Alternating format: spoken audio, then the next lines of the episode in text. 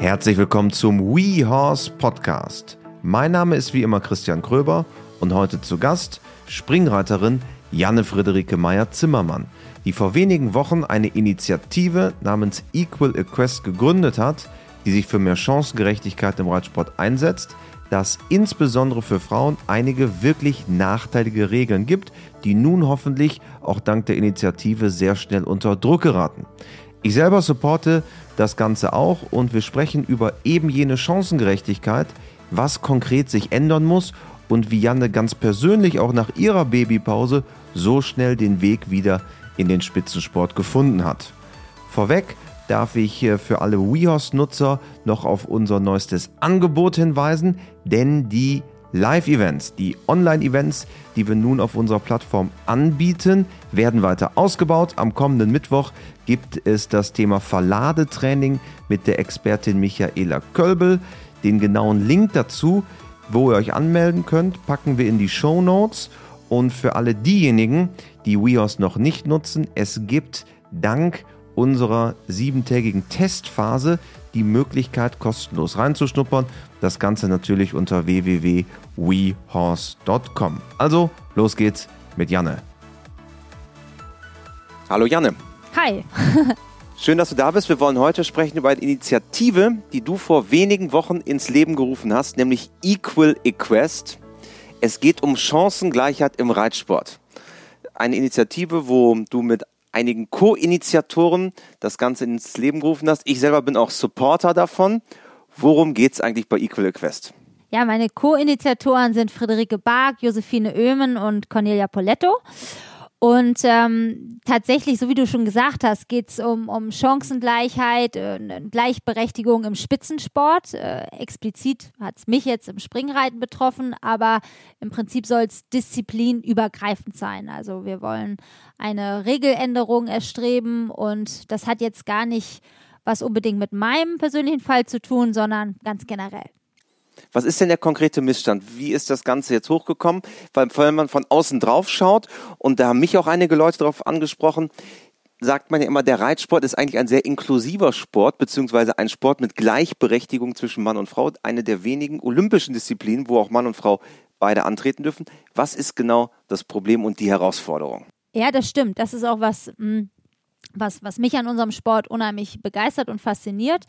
Und äh, vor meiner Schwangerschaft habe ich äh, tatsächlich über das Thema auch nie nachgedacht, sehe, habe mich immer als total gleichberechtigt gesehen und, und finde gerade faszinierend, dass man als Frau eben keinerlei Nachteil hat äh, beim Reiten, sondern dass es eben um die Partnerschaft mit Pferd und Reiter geht.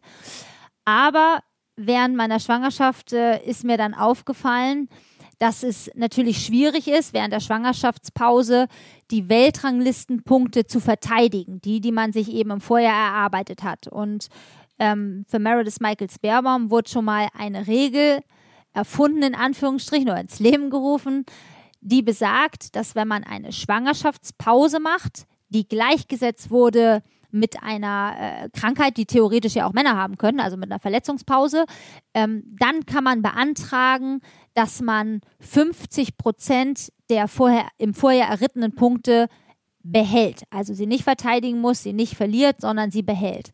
Jetzt kommt aber das Problem an der Sache. Es ist eine Mindestpause von sechs Monaten erforderlich. Und bisher ist das nicht so aufgefallen. Vielleicht auch, weil früher gar nicht so viele Turniere Woche für Woche waren.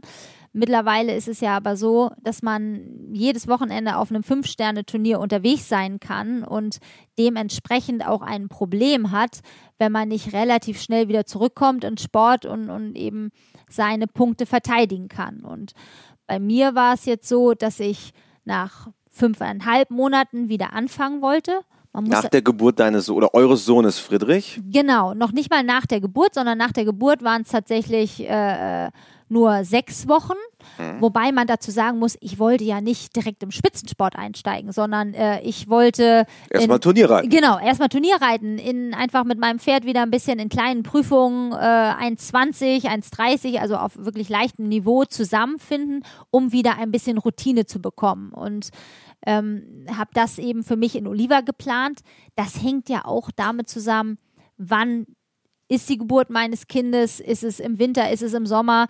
Äh, das sind ja auch Dinge, die man im Vorfeld nur sehr bedingt beeinflussen kann. Und bei mir war es eben so, dass mein Sohn äh, Ende Januar zur Welt gekommen ist und ich dann natürlich ein bisschen schon mit einem Auge auf die kommende Saison, auf, auf Hamburg, auf Aachen, vielleicht sogar schon äh, mit einem noch bestehenden Traum auf die Weltmeisterschaft in Herning geblickt habe und mir für mich vorgenommen habe, in Oliva in Spanien ein bisschen vor der Außensaison in Deutschland klein anzufangen. So, und äh, dann. Hörte sich ja erstmal nach einem guten Plan an. Genau, so ist der Plan und, und ich glaube, da muss man auch äh, das, das können sicherlich Frauen, die schon mal ein Kind bekommen haben, nachvollziehen. Das eine ist der Plan, das andere ist das, was dann ist die Realität, genau möglich ist. Das muss man auch, glaube ich, äh, jeder Frau selbst überlassen. Wie war die Geburt? Wie fühlt man sich? Äh, kommt man schnell wieder zurück in seinen Beruf oder merkt man, nee, ich brauche jetzt erstmal viel Zeit äh, und, und, Pause und, und beides ist total wertneutral gleichermaßen in Ordnung. Aber ich hatte tatsächlich das große Glück, dass ich nach der Geburt wieder schnell in den Sattel zurückgefunden habe, was mir auch wichtig war. Was heißt schnell eigentlich? Nach wie vielen Tagen warst du wieder im Sattel? Ähm, ja, ich bin wirklich aktiv geritten, was ich jetzt Reiten nenne, äh, auch erst nach drei Wochen wieder. Ja. Also ich, ist, glaube ich, auch so die empfohlene Karenzzeit, ne? Karenzzeit. Glaube ich, oder? ähm, ja, so erstmal hat man ja Wochenbett und äh, bei mir war es tatsächlich auch so, dass ich natürlich alles äh, mit meiner Frauenärztin abgesprochen habe. Ich, ich habe äh, eine Trainerin, die extra sich darauf spezialisiert hat, für Sportlerinnen Rückbildung zu machen und eben auch darauf geachtet hat, dass man nicht zu früh zu viel macht. Aber ich habe dann gemerkt, dass ich wirklich ähm, ja, schnell wieder fit geworden bin und, und auch unheimlich Freude daran hatte, wieder zurück aufs Pferd zu kommen und äh, wollte dann eben guten Mutes in Oliva nennen und habe dann äh, von der FEI dahingehend eine Absage bekommen, dass sie sagten, ja, aber deine Sperre in Anführungsstrichen ist noch nicht komplett vollzogen. Du hast diese sechs Monate. Die gilt quasi noch, die Sperre. Genau, die, die, die hast du noch nicht hinter dir. Das heißt, du, du kannst noch nicht wieder anfangen. So, und dann äh, habe ich kurz überlegt, was, was heißt das jetzt eigentlich für mich? Das heißt das, dass ich nicht reiten darf oder was bedeutet das? Und ähm, das bedeutete nicht, dass ich nicht reiten darf. Es bedeutet aber, dass wenn ich vor Ablauf dieser sechsmonatigen Pause anfange zu reiten, also Turnier zu reiten, dass mir die bis dahin gesicherten Weltranglistenpunkte komplett aberkannt werden. So, das war, war nämlich dann auch so ein bisschen äh, die Frage, ist das, was soll das sein? Ist das Mutterschutz? Also schützen wir hier Mütter davor, äh, zu früh wieder anzufangen? Nein, ist leider kein Mutterschutz, ganz im Gegenteil, weil es geht nicht darum, dass man nicht reiten darf, sondern es geht äh, darum, die Regel besagt, dass wenn ich früher anfange, dass mir die Punkte wieder aberkannt werden. Was für mich zur Folge hätte, dass ich eher noch mehr reiten muss und eher. Um wieder dahin zu kommen. Genau, eher mehr Druck habe, äh, äh, um wieder da äh, zu kommen, hinzukommen, wo ich aufgehört habe. Und um jetzt mal so ein äh, Beispiel zu nennen, also ich, ich war auf Weltranglistenplatz Nummer 107, als ich aufgehört habe zu reiten und äh, war dann mit den 50 Prozent gesicherten Punkten auf 177 und durch das frühzeitige Wiederanfangen bin ich auf 270 gerutscht. Weil quasi genullt wurde. Du hast dann keine Weltranglistenpunkte gehabt. Genau. Und da kann man jetzt natürlich sagen, ja, die Weltrangliste, was, was ist das? Ist das für dein Ego oder wofür brauchst du das überhaupt? Nein, äh, äh, das könnte ein im Grundsatz ja noch egal sein, aber bei uns im Sport ist es halt so, dass die Weltrangliste die Startgenehmigung vergibt, beziehungsweise die Startgenehmigung erfolgen anhand der Weltrangliste. Die Top 30 der Weltrangliste können auf jedem Turnier der Welt reiten und danach wird eben nachgerückt. Und äh, wenn ich zu den Top 100 gehöre, dann kann ich davon ausgehen, dass ich auf den meisten Top-Turnieren der Welt eingeladen bin und, und startberechtigt bin. Wenn ich aber äh, ja, auf Platz 270 bin, dann ist es nicht so. Und so war für mich zunächst mal die Situation, dass ich äh, unsicher war, auf welche Turniere ich jetzt überhaupt fahren kann, um mich wieder hochzuarbeiten. Da muss man sagen, habe ich unheimlich viel Unterstützung von unserem Bundestrainer Otto Becker bekommen, der innerhalb von Deutschland als Bundestrainer auch Athleten nominieren kann, unabhängig von ihrem Weltranglistenplatz. Das heißt, ob quasi auf Losung des Bundestrainers, der sagt einfach unabhängig davon, wie gut du in der Vergangenheit warst, ich glaube an dich, du kommst jetzt mit. Genau. Genau. Und äh, das ist natürlich ein, ein Privileg gewesen. Das ist aber auch ein Privileg, was für mich als äh, Deutsche in Deutschland startende Reiterin nur war. Wenn ich mir jetzt vorstelle, ich komme aus einem anderen Land und dieses Land hat vielleicht nicht so viele Top-Turniere im eigenen Land, weil der äh, Springsport dort nicht ganz so populär ist, dann hätte ich diese Möglichkeit nicht gehabt. Also als konkretes Beispiel, im Ausland wäre ich nicht startberechtigt gewesen, sondern das war jetzt eben im Inland über die Plätze vom Bundestrainer. Weil im Ausland hätte man ja gesagt, okay, liebe Janne, du bist nicht in den Top 100 der Weltrangliste ähm, und vielleicht kennen wir dich gar nicht, du darfst hier nicht starten. Ja, genau. Also äh, äh, ob man nun bekannt ist oder nicht, spielt im Prinzip keine Rolle, sondern es, es geht wirklich, es ist auch gut, es ist ein nachvollziehbares System. Man kann gucken, an welcher Stelle bin ich, wie groß ist die Wahrscheinlichkeit, dass ich in das Turnier reinkomme. Und ähm, vielleicht wäre ich auch in das ein oder andere kleine Turnier reingekommen, aber das auch wieder dann das Problem, je, je niedriger das Turnier im Ranking ist, desto weniger Punkte bekommst du auch. Also als Beispiel auf einem Zwei-Sterne-CSI da ist es leichter reinzukommen, aber du kriegst auch deutlich weniger Punkte, wenn du im großen Preis platziert bist, als wenn wir jetzt auf dem Vier-Sterne-CSI sind. So, das, das ist alles vom Grundsatz her, wenn man in dem Thema nicht so drin ist, gar nicht so leicht nachzuvollziehen.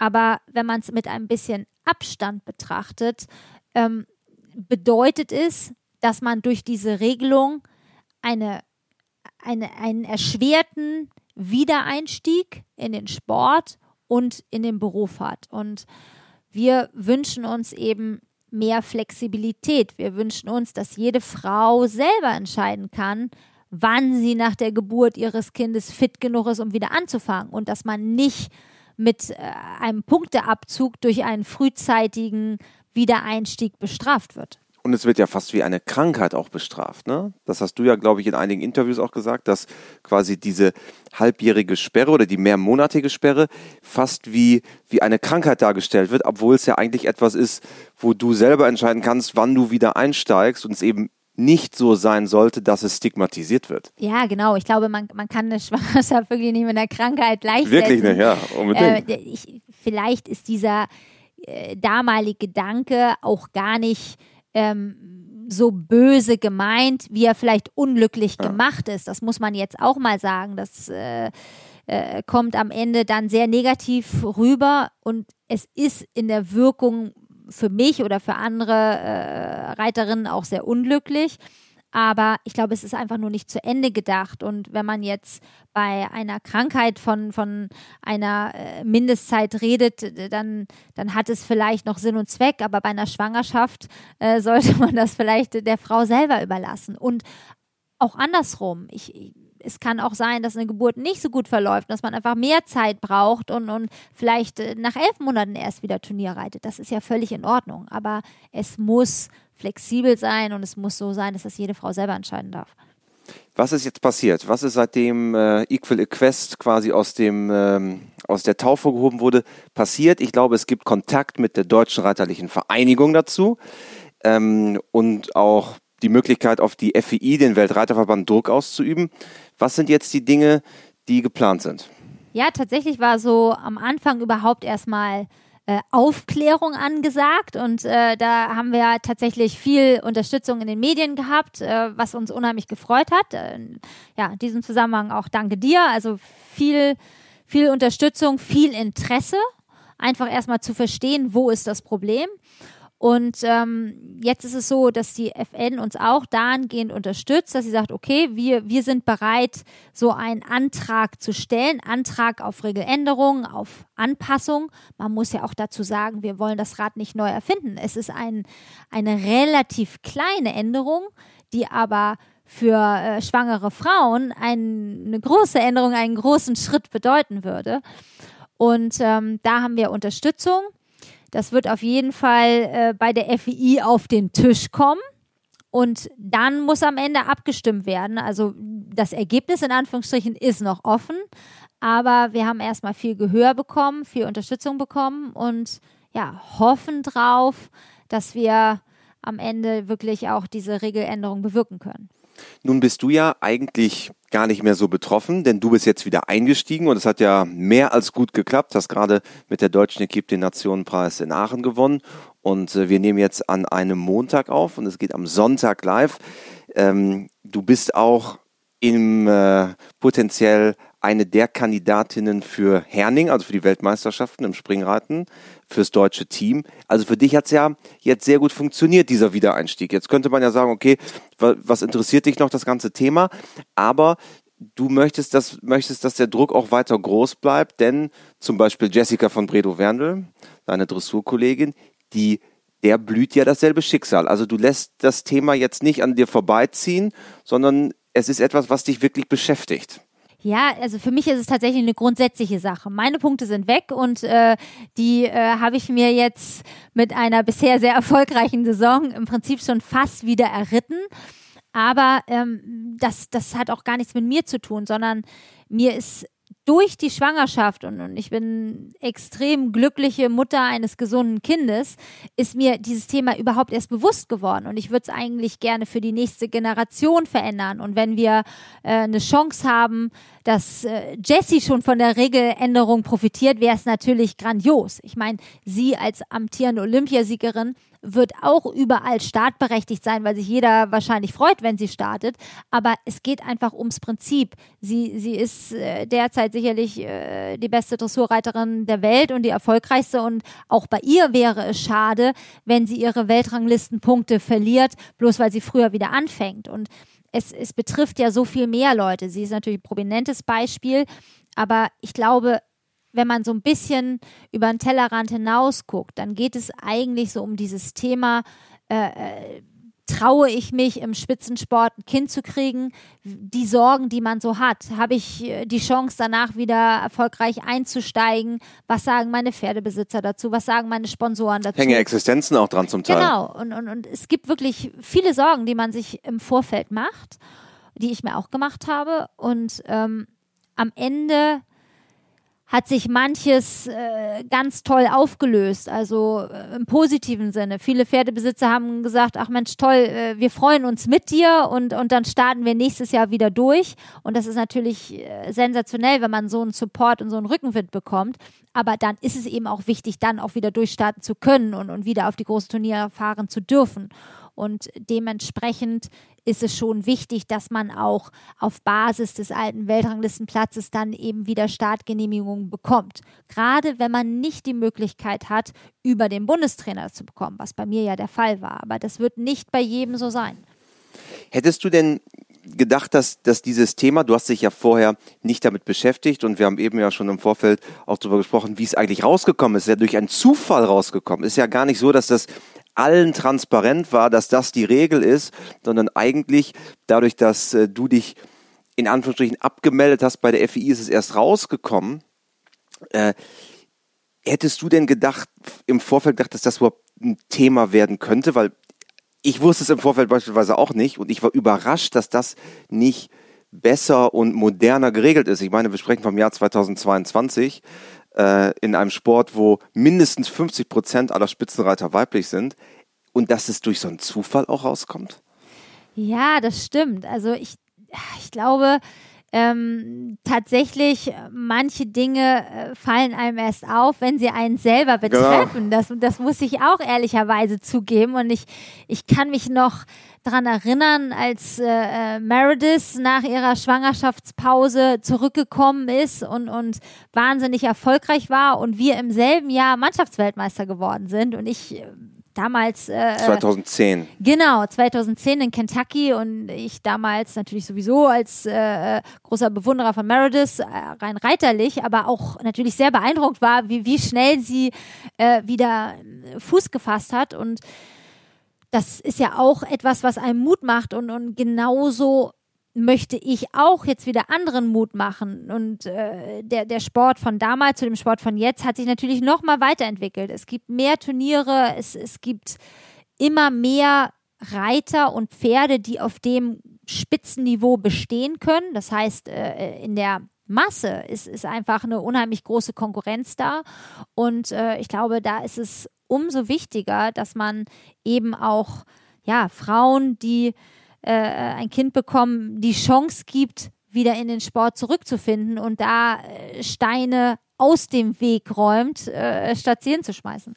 Wie ist die Regelung auf nationaler Basis? Auf nationaler Basis äh, ist sie gleich, aber da hat man natürlich nicht das Problem, dass sie, ähm, dass man keine Startgenehmigung bekommt. Da, du würdest zwar auch im Ranking runtersinken, aber da ist es nicht so.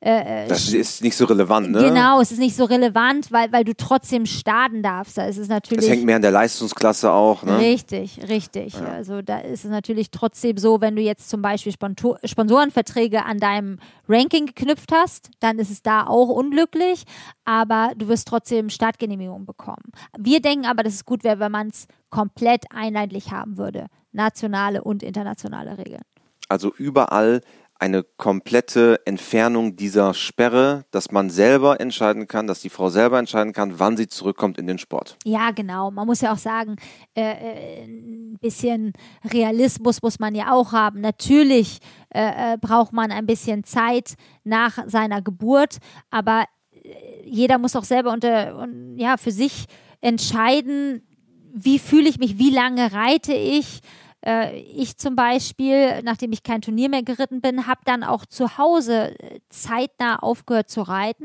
Also ich habe relativ früh gar nicht mehr geritten, weil ich äh, irgendwie gemerkt habe, dass sich mein Körper so verändert, dass ich mich wenn ich dann meine äh, tollen Bereiter angeguckt habe, dann habe ich gedacht, Mensch, die, die reiten im Prinzip ja jetzt besser als ich, mhm. weil ich nicht mehr so äh, die Körperspannung hatte. Wenn ich aber jetzt Videos von Jessie Bredo Werndl sehe, die äh, ja topfit äh, immer noch unterwegs ja, ist, genau, ja? relativ hochschwanger, aber ja. topfit auf dem Pferd aussieht und, und sich wohlfühlt und, und die Pferde hervorragend unter ihr gehen, dann denke ich, ja, auch das ist wirklich von Frau zu Frau unterschiedlich und da reden wir eben von Selbstbestimmung und Flexibilität.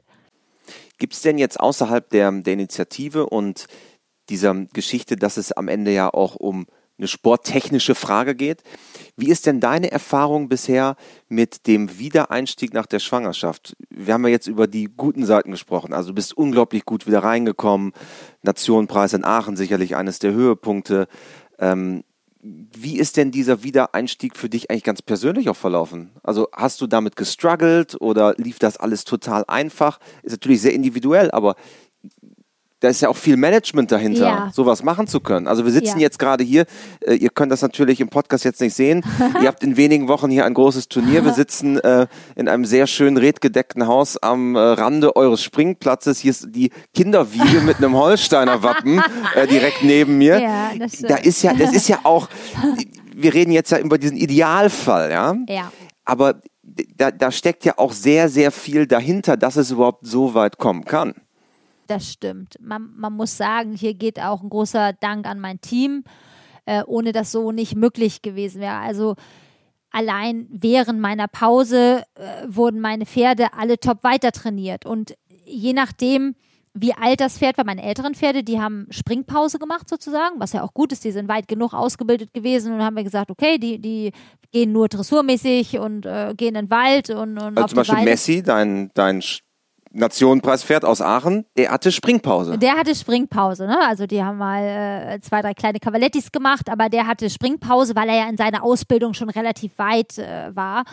Während wir jetzt bei sechs- und siebenjährigen Pferden, die mhm. noch im Aufbau sind, gesagt haben, nee, die gehen auch weiter Turnier und äh, das haben ja unsere Bereiter hervorragend gemacht. Das, das ganze Team hat mich enorm unterstützt und auch jetzt nach der Geburt von Friedrich äh, ist schon viel Flexibilität erforderlich. Also äh, es ist nicht selten so gewesen, dass ich gesagt habe, okay, dann und dann äh, äh reiten wir äh, das Pferd und dann äh, habe ich eine WhatsApp geschrieben, ach nee, ich komme später, ich fütter gerade noch Friedrich oder sowas. Also da haben wir hier wirklich im Moment ja ein, ein sehr kinderfreundliches Team das sind Dinge, da habe ich mir früher auch keine Gedanken drüber gemacht, aber wir ziehen alle an einem Strang und äh, ich habe enorm viel Support.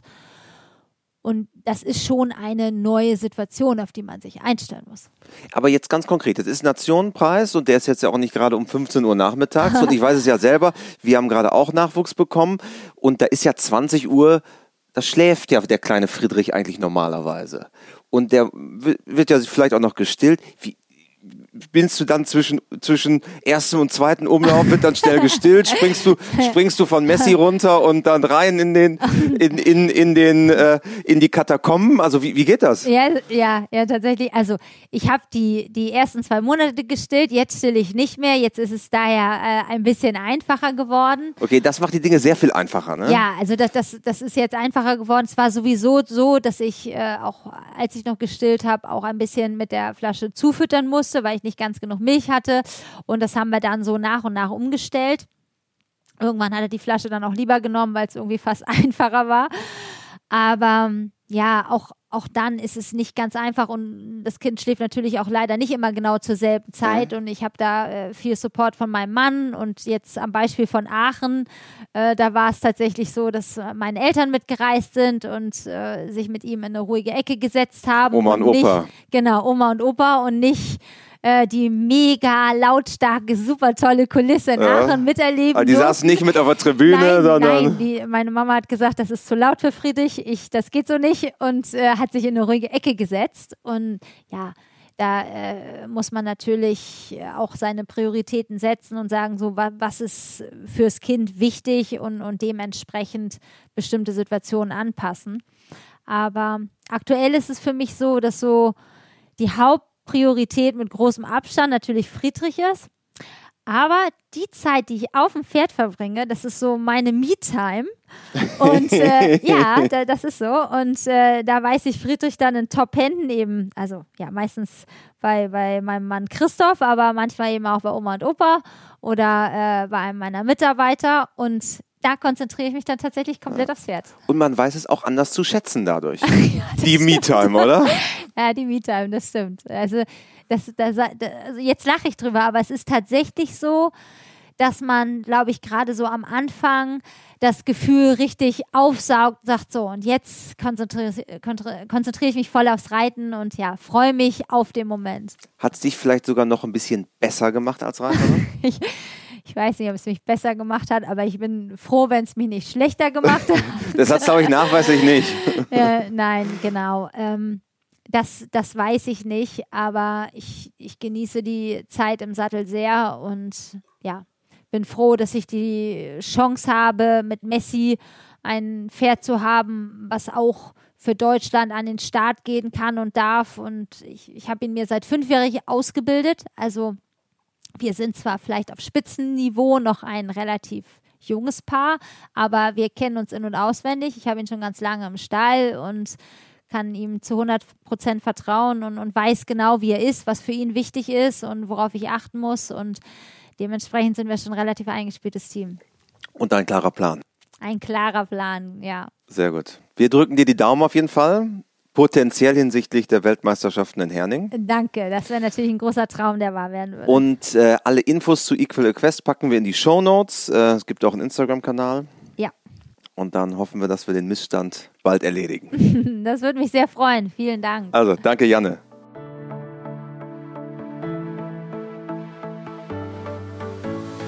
Schön, dass du dabei warst. Dieser Podcast wurde produziert von Mara Landwehr, vorbereitet von Josephine Lindner und falls der Podcast dir gefallen hat, bewerte uns gerne auf Trustpilot, Spotify, Apple Podcast, ja, und überall dort, wo man sonst noch bewerten kann. Wir sehen uns hier wieder in zwei Wochen zum nächsten WeHouse Podcast. Ciao, ciao.